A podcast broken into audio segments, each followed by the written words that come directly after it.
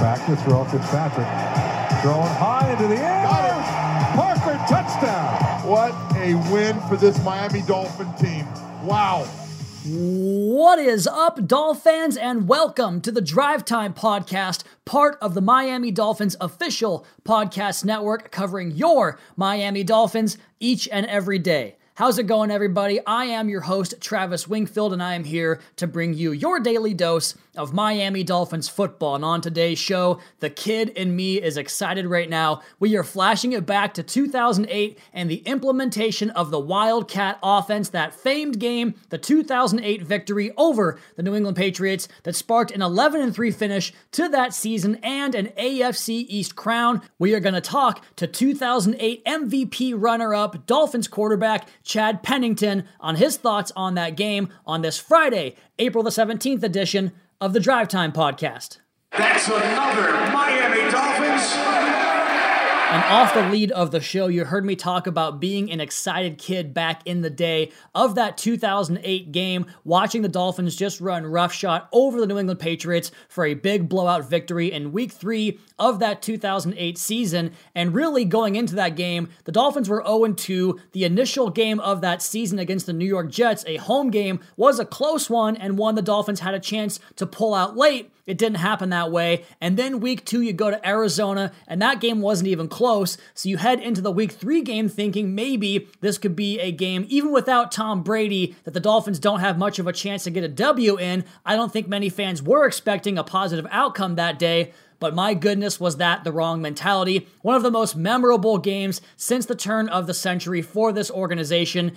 And I know I said that I was a kid during that game, but I was 20 years old, so maybe not too young. But this game tends to bring out the kid in all of us, and none better than that Wildcat game, just watching Miami score touchdown after touchdown. And one of my favorite anecdotes from that game my brother at the time was going to Washington State University at the Pullman campus, and our hometown was about two hours away. So he would drive down every Sunday to watch the Dolphins with me, and we were both in the same fantasy football league. And on balance, this trade we made wound up being pretty even that year, but I'll never forget the trade because of what happened on that Sunday. I gave him Kurt Warner and LaDainian Tomlinson, and he gave me Ronnie Brown and Aaron Rodgers. I was buying that Rodgers stock early on in his career, just his second year starting at that point, I believe. And again, on balance, the trade wound up being pretty even by the end of the fantasy football season, but not on that Sunday, man. I had Ronnie Brown five touchdowns and cruised to victory, one of my favorite games in Dolphins memory. And who better to come on the podcast here on the Drive Time podcast and tell us about that warm fall day in Foxborough that turned into an absolute rout and sparked an 11 3 finish en route to an AFC East title then quarterback Chad Pennington. And joining the podcast now is the Dolphins quarterback and MVP runner up for the 2008 season, Chad Pennington. Chad, thanks for jumping on here with me, man. Absolutely. Thanks for having me.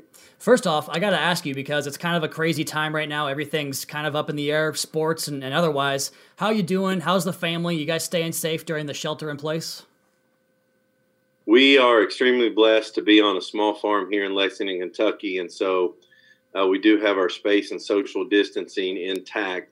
I think our biggest challenge for Robin and me would be the homeschooling aspect of school. We have three boys, and so uh, trying to get all three boys through a homeschool day is quite the challenge. What's your uh, what's your go to subject when you're kind of struggling? Do you have like a certain thing you fall back on? well, right now, fifth grade is really challenging me in science. We're doing a roller coaster lab. We're writing fantasy stories in language arts. Uh, we are studying World War II and social studies. And so, yeah, I'm, I'm being challenged. I feel like I'm going to fifth grade all over again. So it's like, is Chad Pennington smarter than a fifth grader? exactly.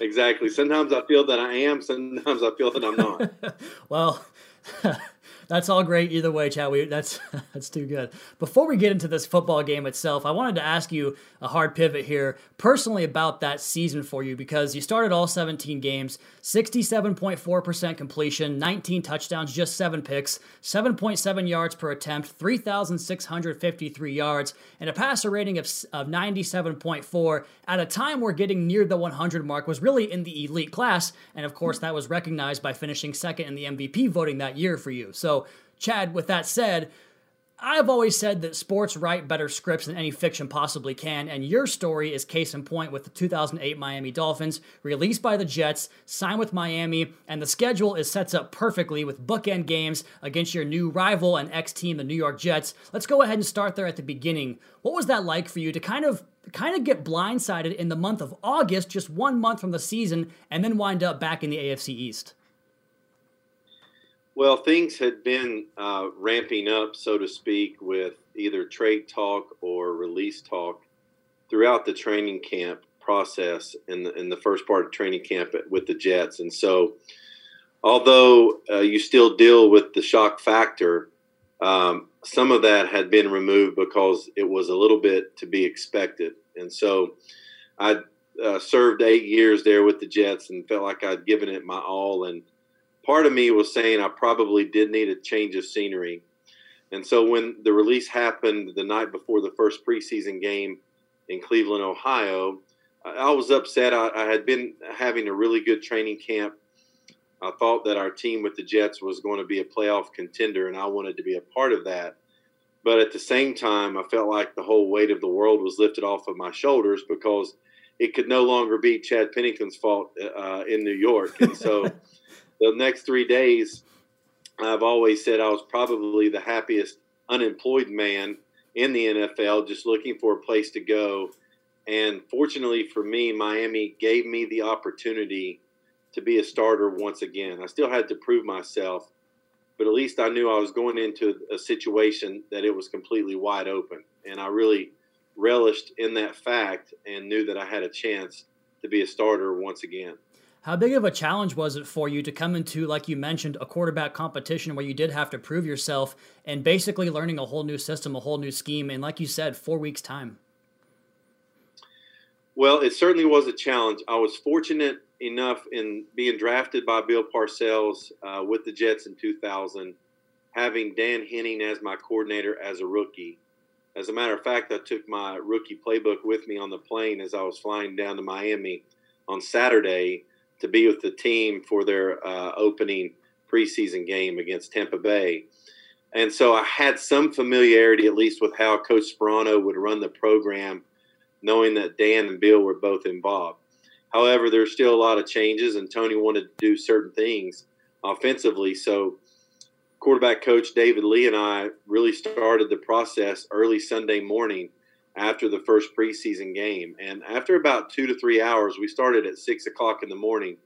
After about two to three hours, I looked at David and I said, uh, Coach, you, you want me to run with the ones tomorrow, correct? He said, Yes. And I said, Well, I need to be ready for tomorrow's practice, correct? Yes, you need to be ready for tomorrow's practice. I said, Well, I think instead of worrying about the logistics of the basics of the offense, let's go straight to the scripts and so from then on, I actually learned the Dolphin system through practice scripts, knowing that I had to be ready for practice and let's just focus on the immediate goal of being ready for practice. And that's how I began to learn the, the system. Right. Because if you're not up to speed, then the rest of the entire program kind of has to catch up to you, right? Well, what happens is what you learn quickly is that if the quarterback is not ready to practice every day mentally and physically, the offensive part of practice is horrible. It does not go well at all. Everything is dictated by the quarterback. Uh, the checks that he makes, the snap counts that he uses, the plays that he um, executes is all centered around the quarterback. And so, for an offensive team to have success in practice and feel good about its production and improvement, the quarterback has to be ready to go. And so that was the way the season began. Obviously, a bit of a rush to get things going, but by the end of the year, it really ended as perfectly as it could have towards the regular season finale. Dolphins and Jets playing for a spot in the postseason. And you go out there and you did what you did all year, Chad 73% completion in that game, 200 yards, pair of touchdowns, no picks, but also the win, obviously the biggest one. That's the sweetest part. And 12 years after the fact, how sweet was that vindication for you? Well, it was really sweet, and like you said earlier, it's just the way that sports would write the script. Um, the first game against the Jets was pure emotion. I probably had no business playing quarterback because I was emotionally attached to the whole situation. Sure. No one likes to get fired, and so it never feels good. But by the end of the season, there were 16 games in between, and it was strictly about making NFL history. The emotion had subsided, and I was really excited about helping lead this young team to an AFC East division title and making NFL history, going from one and 15 to 11 and five. That that was just a fun time to be a Miami Dolphin, and for me as a veteran, it was really fun to help lead a bunch of really young players. We had six players over the age of 30 only. I was one of those six. The rest of them were really, really young. And so to be able to provide some leadership um, and some experience to what we were trying to do was very gratifying. And it did take a couple of weeks for that dream season to really get off the runway there. Tough loss in the opener, a really bad loss in Arizona week number two. And we know the story, the, the basics of the story about the Wildcat kind of getting introduced, David Lee on the team plane. But I'm curious to get your perspective because the quarterback obviously going to a package. I'm sure the offensive line was like, yeah, hell yeah, let's go ahead and do this, run the football. But from the quarterback's perspective, what was it like when you were kind of pitched the idea of this Wildcat, uh, Wildcat package? Well, Wildcat was developed out of necessity. We could not run the ball very well at all in the first two games. Had no success at the line of scrimmage, uh, establishing the line of scrimmage in the run game or gaining any yards. And so when it was presented to me, we talked about, hey, this was going to be a way we are going to try to create some space in the running game. And so uh, I was not coming out of the game. I was just lining up differently. And for me, my perspective was what's the difference in handing the ball off or just lining up at receiver and watching the play? I, I felt like it really didn't matter if it gave us an advantage and we're going to be able to create some space in the run game, then that's going to help the pass game. The whole point of it, though, was that we had to be very efficient in the pass game for this to work. Because when once you line up in a wildcat formation, your pass options are limited, obviously, because the quarterback is not in the backfield anymore. So we knew that we had to be very efficient in the first and second down passing game for this to work. And uh, that week was really intense. We're 0 2. We were just blown out by the Arizona Cardinals in Arizona. Now we're going to play uh, the New England Patriots, coming off of their undefeated regular season and losing the Super Bowl to the Giants. Now, I do remember us having a, a meeting on the field and just talking about listen, the Patriots have just lost Tom Brady. Uh, they're going to their backup. We've got something that they will not be prepared for. This is our X factor. This is a great opportunity for us to shock the world, and we were able to do that. And so, getting into that game, Chad, the scoring starts, like you mentioned, kind of that first play where you actually dial up the Wildcat with two and a half minutes left in the first quarter and a two yard touchdown run by Ronnie Brown. And this was after you had dialed up Anthony Fasano on a couple of third down conversions. So, like you mentioned, the passing game really got that whole thing going because you get into the red zone through the pass and through the air. Can you walk us through that first play, though? The first the first touchdown scored by Ronnie, like what was the mood in the huddle when you gave the play call? And then after Ronnie scored, what was the reaction of the Patriots defense? Well, I think the best part about the whole situation was the reaction from the Patriots defense. Typically, when you play a, play a Patriots defense, and especially when we were playing the Patriots defense, you had Rodney Harrison, Tedy Bruschi, Mike Vrabel. You had great professional football players that normally had an answer and a call and an adjustment for everything. And I had played against the Patriots up until that point my whole career. And so I was used to uh, how we would play them as well as how they react to everything. And I was used to their communication and how good they were at it. And this was the first time in my career that I remember the field being completely silent. No communication whatsoever. Um, eyeballs being really, really big, uh, jaws dropped because they had no answer with, first of all, how to line up to the formation, and then secondly, what call to make to defend it. And then on the second touchdown, that was not a wildcat play. If I recall correctly, it was just a basic pin and pull that Ronnie took it to the house again. But then you come back at the end of the first half, and Ronnie fakes the jet sweep to Ricky on this one. And do you think that was kind of the moment to go up 21 6, or maybe you broke their will a little bit? Well, we certainly knew that we had them on the ropes. Uh, our defense was ex- uh, playing extremely well. We were putting pressure on the quarterback, making plays in the backfield. And offensively, we were able to get ahead, uh, which is something that's hard to do, number one. But if you can do that in Foxborough, it certainly helps you. And so we were able to do that. Interestingly enough, we didn't run the Wildcat. People think we ran the Wildcat quite a bit. In that game, I believe, and you'll have to correct me, I think we ran it six times, but we scored five. Yeah. um, and so uh, it was something that was certainly an X factor, something that really caused them to think and to make adjustments on the sideline. And now, since all of their focus was on the Wildcat formation, our regular offense started to thrive because they couldn't put a focus on that. And if that moment wasn't the backbreaker, it certainly had to have been Ronnie's touchdown pass at 21 6. Five and a half left to go in the third quarter. Once again, fake the jet sweep, and he finds Anthony Fasano for a touchdown. That was the moment the game was over, right?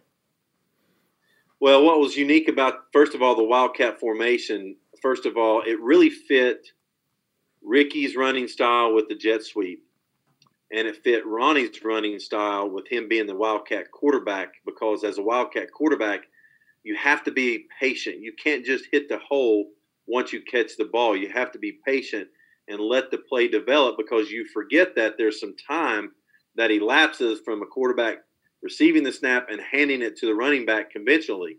So in a Wildcat formation, the Wildcat quarterback has to buy that time before he hits the hole. It fit Ronnie's running style perfectly. Then you add on onto that that Ronnie is left-handed, and so to be able to run a bootleg to the left, which defenses don't see a whole lot, with the Wildcat quarterback, that was like the icing on the cake to say we've got something that no one else in the league has. It fits our personnel. Kudos to our offensive staff to have the courage to install this, and then kudos to Dan Henning for trying to run it and running it successfully and it just became something that we built energy and momentum off of. But no doubt, once we hit the touchdown pass, uh, we knew that the game was was in our hands, and all we had to do was make sure we did not screw it up at that point. you mentioned the left-handed running back throwing the football. We had Jarvis Landry here a couple of years ago. Same story. I remember when he first threw the threw the football, we were like, "Oh, we didn't we didn't know he was left-handed." When did you know that Ronnie was left-handed? Like, did it happen the first time he ran it in practice? You're like, "Oh, okay, I, now I realize he can throw the ball with his left hand."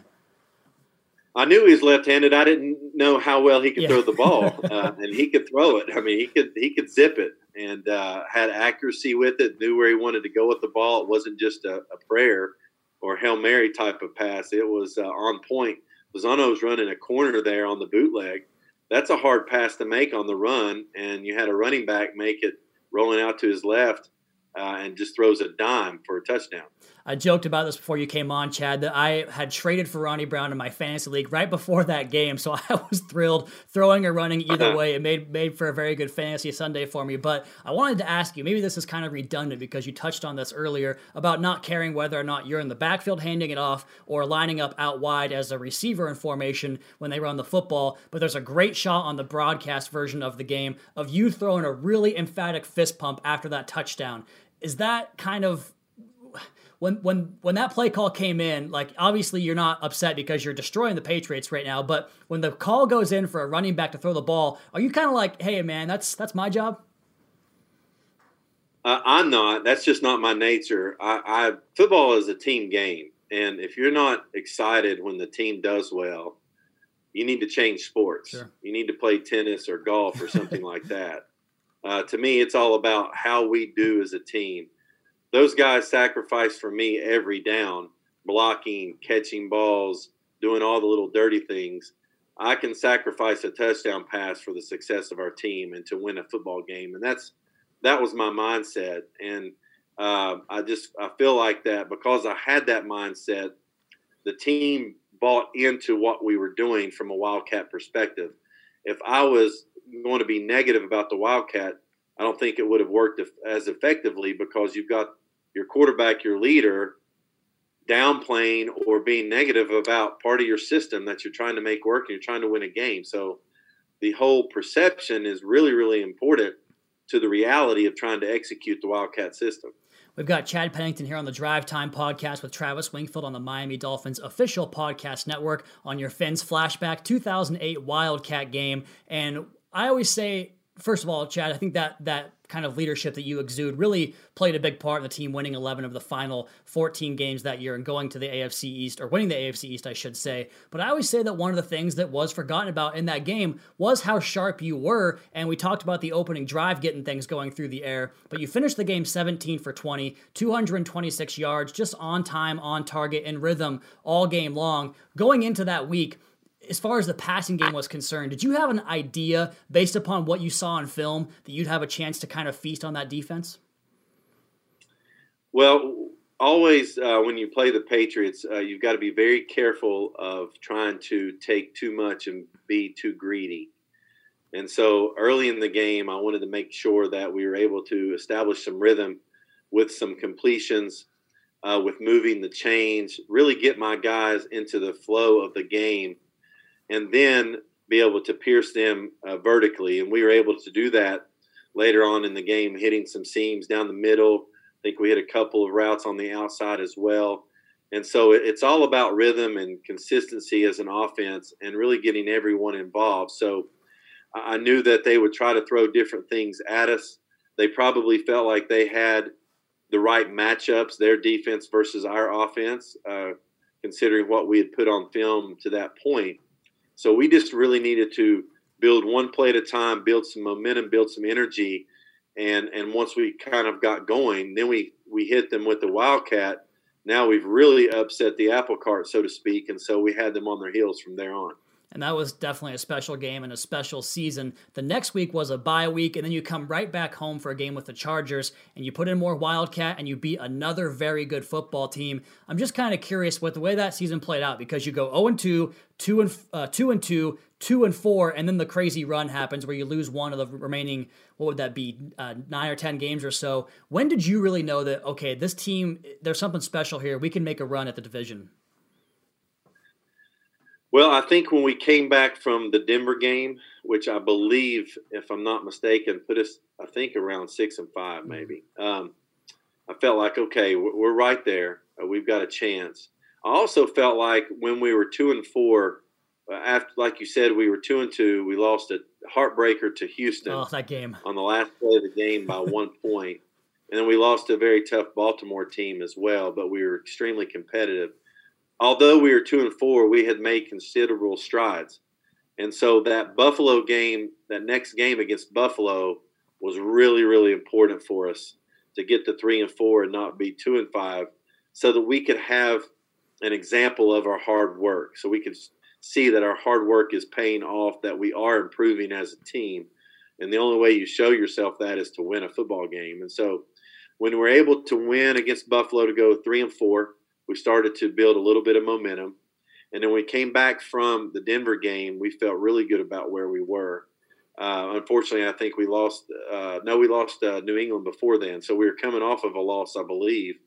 And then we we beat uh, Denver, and we're sitting there at six and five. And then we rolled five straight. And none of these games were blowouts. Uh, they were all really, really close.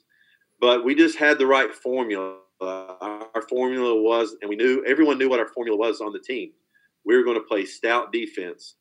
Offensively, we were not going to turn the ball over to put our defense in a bad situation. And when it got to the fourth quarter, our team believed we were going to find a way to win, and we did. Uh, we were down in the fourth quarter uh, numerous times and found ways to win at the end of games, be it offensive play or defensive play. And that was our uh, that was our uh, secret to success. Certainly some tense moments. I remember the Seattle game, the Oakland game, that Kansas City Classic in Week 16 was definitely one of the more fun Dolphins games in recent memory. You did mention that Houston game. That one broke my heart, Chad, because Andre Johnson made like a 20 yard reception on it was like fourth and 18, and he went over two defenders and pulled it down. It was like, okay, I guess he's you just gotta tip your hat sometimes, but you know, at least we got back to where we won the rest of the games and, and made the playoffs and won the division. Very fun, very exciting year. Now, we talk about Chad Pennington, the player, the quarterback, but how about Chad Pennington in your life right now? You're the head coach at Sayre School football team. Is that, did I say that right?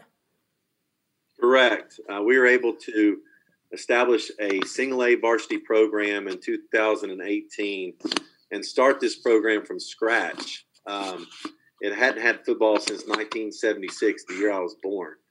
And so we were able to go in and start this program. We're moving into a our third year this year, full 10 game varsity schedule with the playoffs.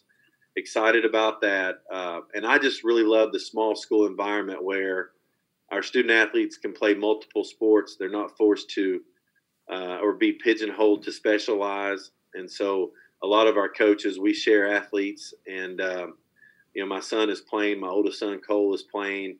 He's a current sophomore, and I have two more sons coming up. And so it's been very challenging um, because football is about fourth on the list while you're trying to raise money for bleachers and equipment and all these different things. But at the same time, it's been very rewarding because the school and its student athletes who have never even played a sport, number one, or never played football, didn't realize what football could do for a community. And it's provided that community spirit. It's also provided a sense of brotherhood for a lot of our male student athletes that they would uh, have not experienced otherwise. And so that's been that's been what's most rewarding. Are the kids pretty pretty well aware of your football history and your career? Like, do they give you some back and forth sometimes, or like you know you're like, hey, I could have hit that throw. uh, they'll they'll come up with uh, something they found on Google, either to uh, brag about me or most of the time joke with me yeah. Uh, about. Uh, for instance, the Eminem video of me uh, dancing at practice uh, in 2010 with the Dolphins. That's one that is one that surfaces a lot.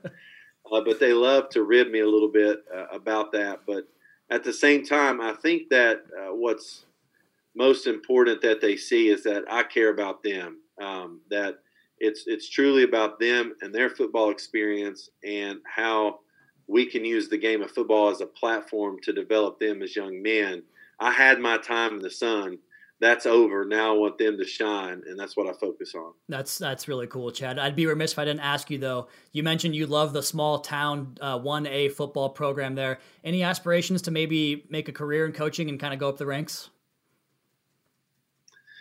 I will never say never, but right now, no aspirations. I, I enjoy high school football. I grew up on a Friday night bus with my father, who coached for 30 years in high school and so I enjoy that level. I think it's a level that you can really focus in on uh, setting a foundation for a young man and for a young man and and focus on them. And so that's that's what I'm going to do right now. But we'll see. Uh, I do know the grind of college and pro coaching. It's something that I'm not really interested in. uh, I put in that grind for 11 years, yep. and uh, my family deserves me to uh, they deserve to have me at home and be with them so that's what i'm trying to do. That's a, per- a, perfect answer and i think we all can agree that the sooner football gets back and life gets back to normal we're all going to be much happier and much better off. He is chad pennington dolphins quarterback from 2008 to 2010 chad this was awesome man. Thank you so much. You got it. Thank you and so there he goes, Chad Pennington, the Dolphins quarterback for that magical 2008 season, and of course, the quarterback for that Wildcat game. Check out the website, MiamiDolphins.com. We have a written piece on this. We're going to have video content. The chat with me and Chad was recorded video, so we'll have some of that content for you guys. And don't forget to check out the Miami Dolphins virtual draft. Sign up on Facebook today to get yourself reserved for a spot at the Miami Dolphins official virtual draft. Get yourself over there today. But as for today's podcast, that is going to be my time. You all please be sure to subscribe to the podcast on Apple Podcasts, Spotify, wherever you get your podcast from. Go ahead and leave us a rating, leave us a review. Follow me on Twitter at Wingfield NFL. Follow the Dolphins at Miami Dolphins on all your social media platforms. Check out the Fish Tank and Audible podcast on the official Miami Dolphins podcast network. And of course, MiamiDolphins.com. Until next time, fins up. Williams is in. He sets up as a slot receiver. Eighth play of the drive. Now Williams will shift. Look at that. Ronnie Brown untouched for the touchdown. This is reminiscent of what you saw from Darren McFadden and the Arkansas Razorbacks over the last few years. That spread formation where you snap it to the running back. They fake the reverse with Ricky Williams coming around in. Ronnie Brown just buries his head for Coach Tony Sparano.